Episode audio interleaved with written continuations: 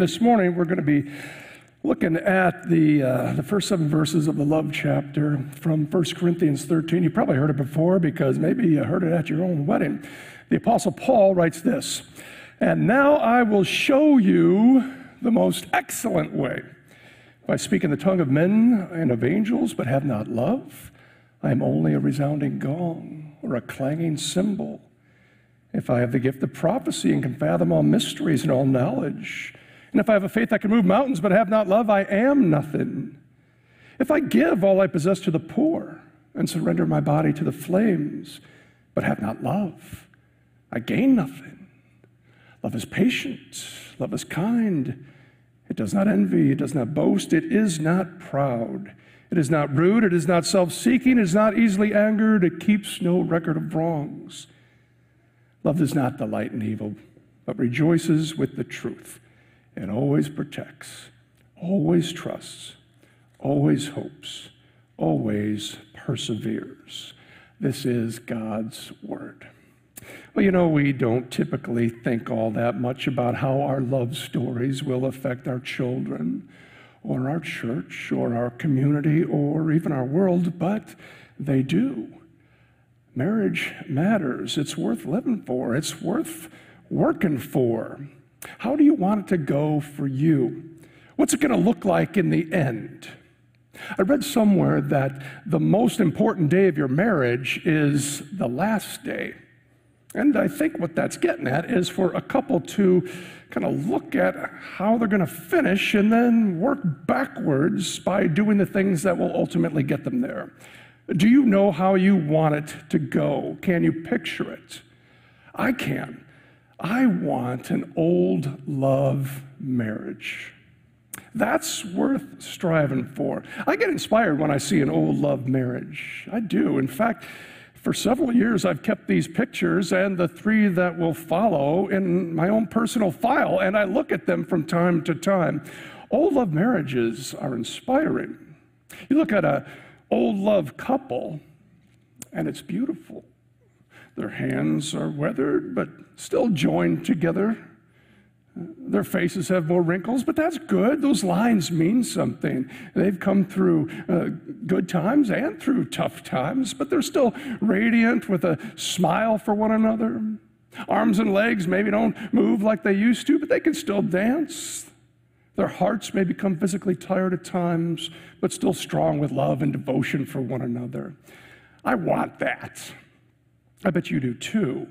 The question is, how do we get there? And I believe the answer can be summed up in one word friendship. Now, that's what we're covering today marriage as friendship spending time together and doing life together and making memories and being a good listener and, you know, just keep growing old and taking care of one another and being honest and forgiving and submitting to one another all comes down to friendship because that's what friends do. Husbands and wives who want their marriages to be lasting and endearing and strong must be friends. John Gottman, one of the most respected sociologists who studies the subject of marriage, said this that happy marriages are based on a deep friendship. And by this, I mean a mutual respect and enjoyment for each other's company. They have an abiding regard for each other and often express this fondness, not just in big ways, but in little ways, day in and day out. Friendship matters. The key to a great marriage is always to be working on friendship because life gets busy. You know, bills to pay and a house to keep up and children to raise and parties to plan and events to attend and all that stuff that needs to get done gets done best when you're working on it with a friend. And so you need friendship in marriage. And if you're not married and would like to be someday, then start looking for a friend to marry.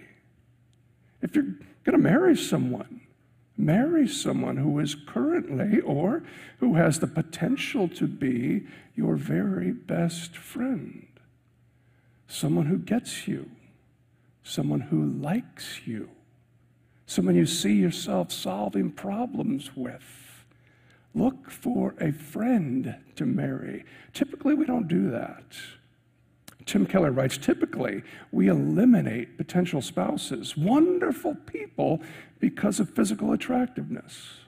Or we find someone who checks all the boxes of looks and romance, and then we kind of hope that will grow into a friendship because, hey, you already have lots of other friends that you can do the friend stuff with. But this is a, this is a big mistake.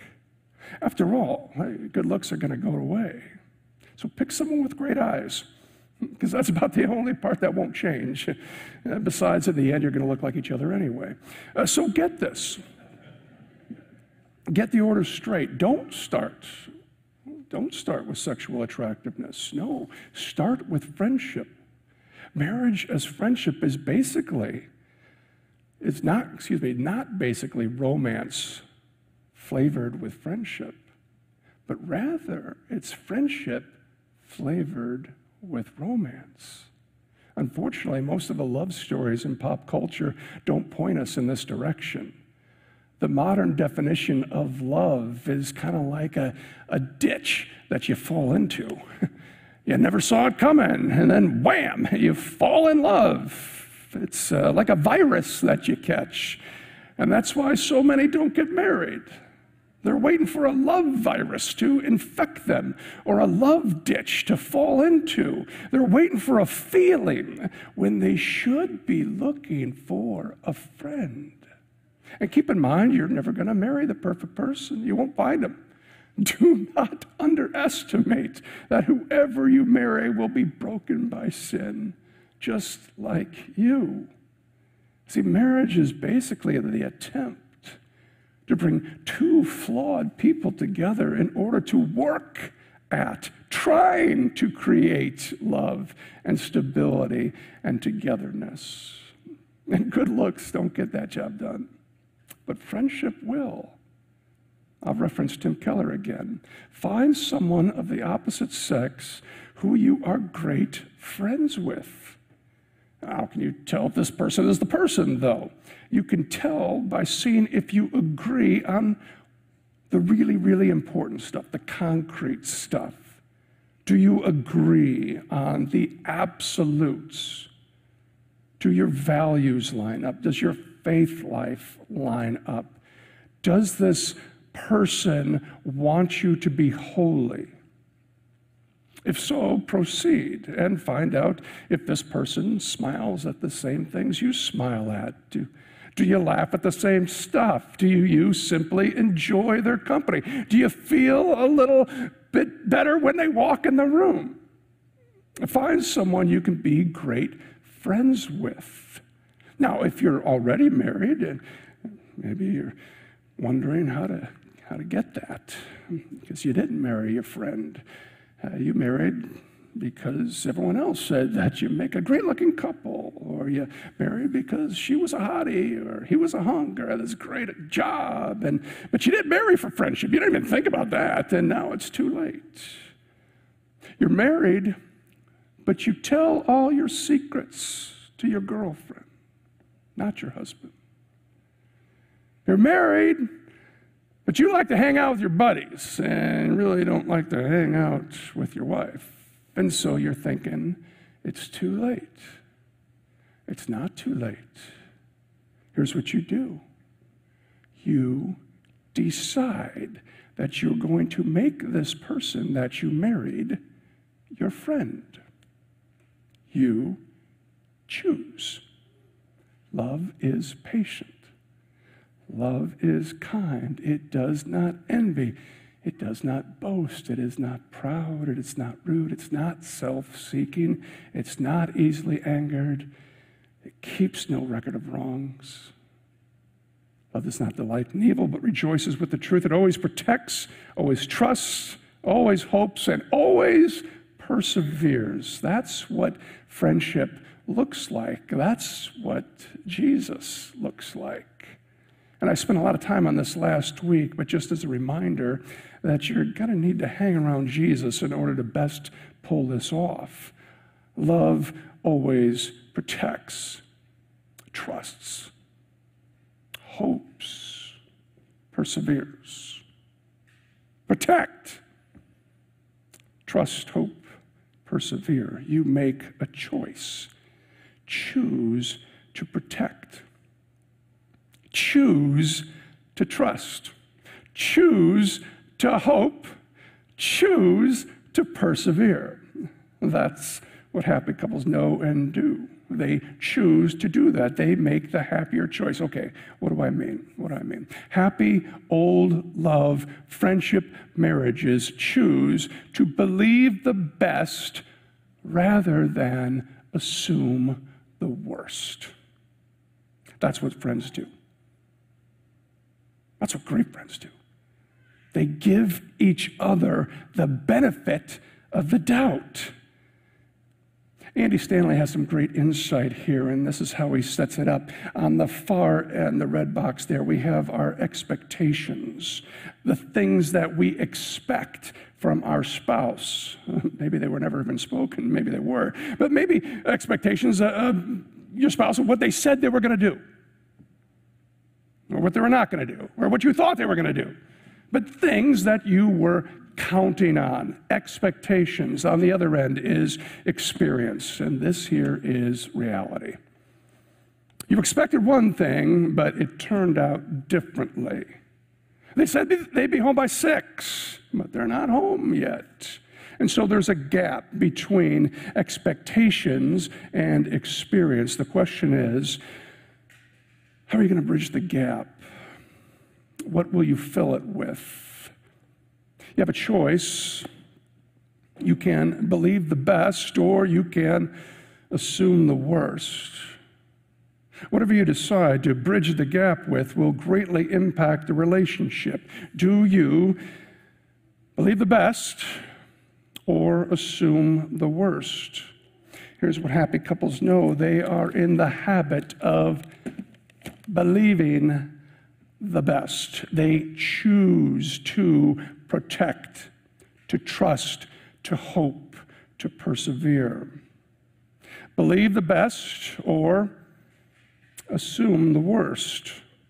Believing the best means you choose you decide before you get the whole story to take the most positive view of your spouse. Come up with the most generous way to put the best construction on it. He must not have known how much that actually makes me feel and hurts me, or else he wouldn't have done it. She's not intentionally trying to get me upset. I bet that she had a pretty lousy day, too. Just look for the most generous explanation, not an excuse, but an explanation.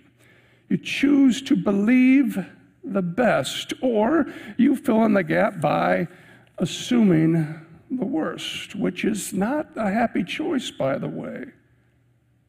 Assuming the worst means you delight in uncovering faults, thrive on speculation, embrace doubts keep a record of wrongs. He did it again.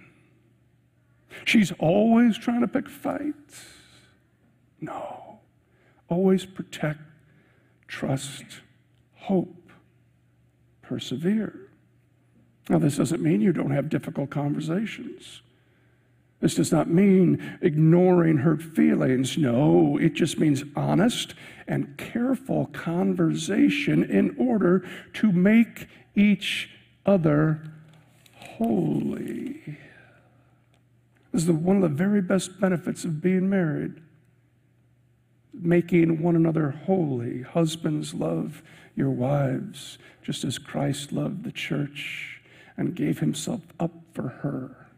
To make her holy, cleansing her by the washing with water through the word, and to present her to himself as a radiant church, without stain or wrinkle or any other blemish, but holy and blameless. Your spouse can do that for you. Remember, the two shall become one flesh. You and your spouse are one body.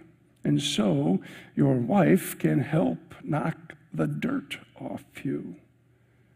Your husband can help clean you up. But this is more of a bubble bath than a harsh scrubbing, gently. You take care of scrapes gently, not with a fire hose. Have you ever noticed how gently you treat your own body? You clean your own body, it's a private thing. You brush your teeth, but you're, you're very careful as you do that.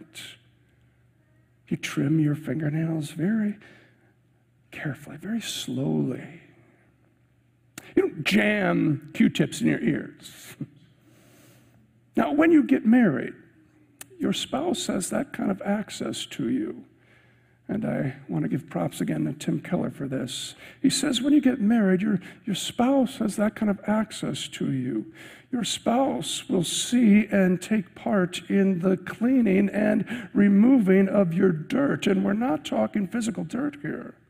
Your spouse cleanses you by being there and dealing with the private you, your moodiness and sullenness and your negativity. You see, the public you keeps all of that grumpiness and fear and impatience and that critical nature in check in front of everyone else. But at home, your spouse sees the dirt. They know the real you. Your spouse knows the private you. And they say, We're together in this, for better, for worse. The two are one. We're together in the worries and your fears and disappointments and grumpiness, and, and they don't leave. They persevere. They're still with you. That's being a friend. And a friend will not leave the other unclean. No, you clean them up, but carefully. You say things, you, you point things out uh, in order to try to help. Gently point out the sins, gently helping one another with the sins. And, and really, only friends can do that. Friends wash each other up. They deal gently with the sin. That's one part. You clean the body up. But there's another part, and you need both to have a friendship marriage, or at least a friendship for sure. You also need to feed and care for the body. So you clean, right? and you also feed and care. In the same way, husbands ought to love their wives as their own bodies. He who loves his wife loves himself. After all, no one has ever hated his own body, but he feeds and cares for it, just as Christ does the church. Care for your spouse, feed your spouse, look for all that is good in your spouse, and then you call it out. You affirm it works. If your spouse tells you you're gorgeous, you're gorgeous. No matter how you feel, no matter what anybody else says, no matter what the culture says, no matter what the advertisement says, your spouse tells you you're beautiful, and you are. If your spouse tells you, I think you're great, when was the last time you told your spouse that? I think you're great. Watch him have a heart attack. You're someone I admire. Oh, that works. It doesn't matter what your parents said. It doesn't matter what your so-called friends said. It doesn't matter what your coworker or your boss said. You see, people tend to believe what they're told about themselves for better and for worse.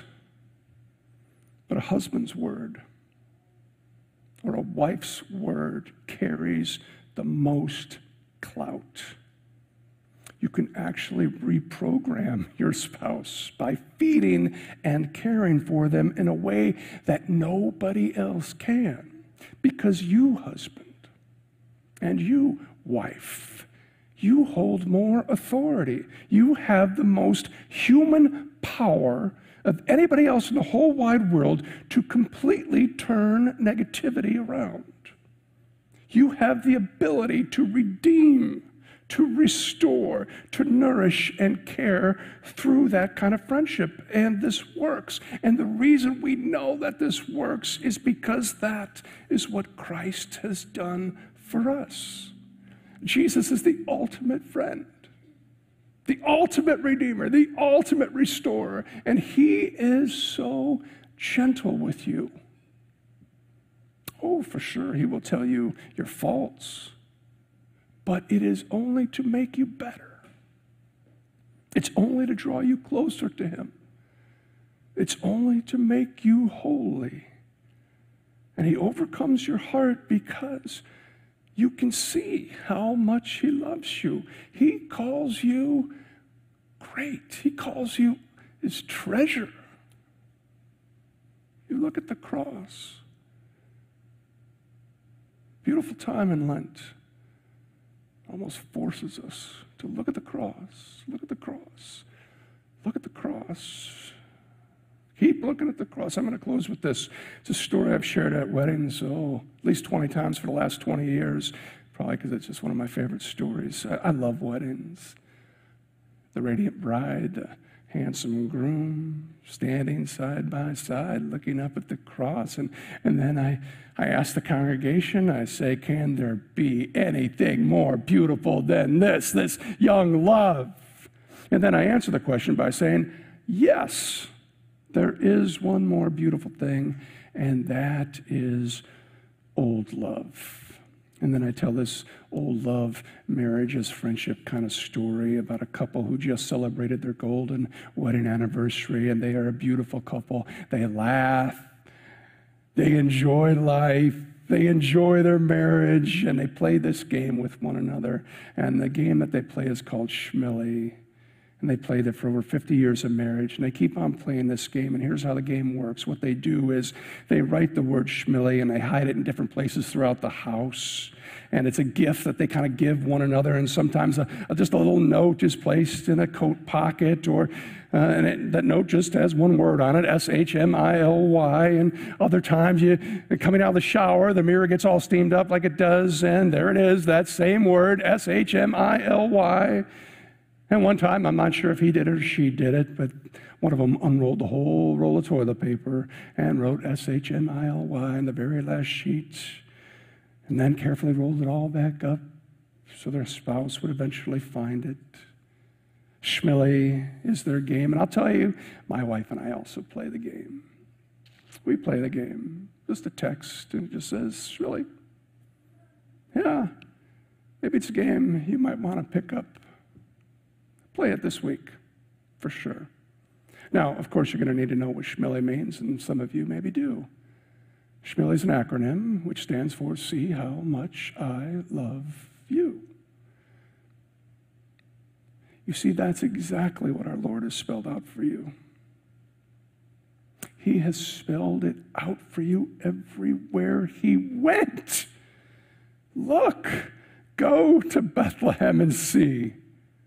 Go to Galilee, go to Jerusalem. Oh, and you can see how much He loves you. Go to Jesus and you go to the cross, and you will see there, especially, how much He loves you. And one day, one day you'll go